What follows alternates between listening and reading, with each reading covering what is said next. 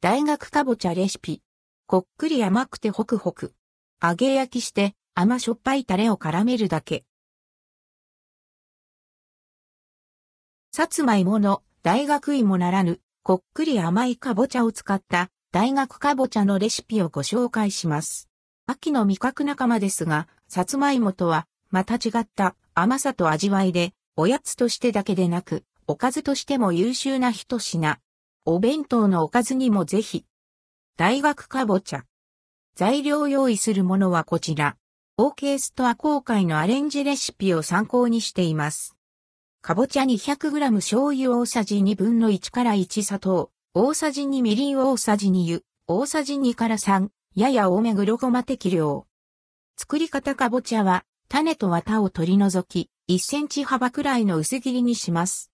かぼちゃを耐熱容器に入れて、ラップをし、電子レンジで2分ほど加熱します。フライパンに油を熱し、かぼちゃを並べて途中ひっくり返しながら焼きます。両面こんがり焼けて、かぼちゃが柔らかくなったら、一旦取り出して、フライパンの油を軽く拭き取ります。醤油、砂糖、みりんを加えて煮詰めます。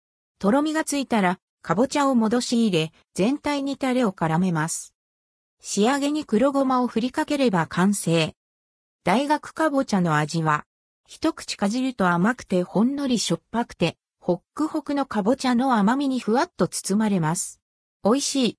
程よい塩味が、かぼちゃの風味や香ばしさを一層引き立てています。大学芋のようにおやつとして食べてもいいし、おかずの一品としても成り立つ味わい。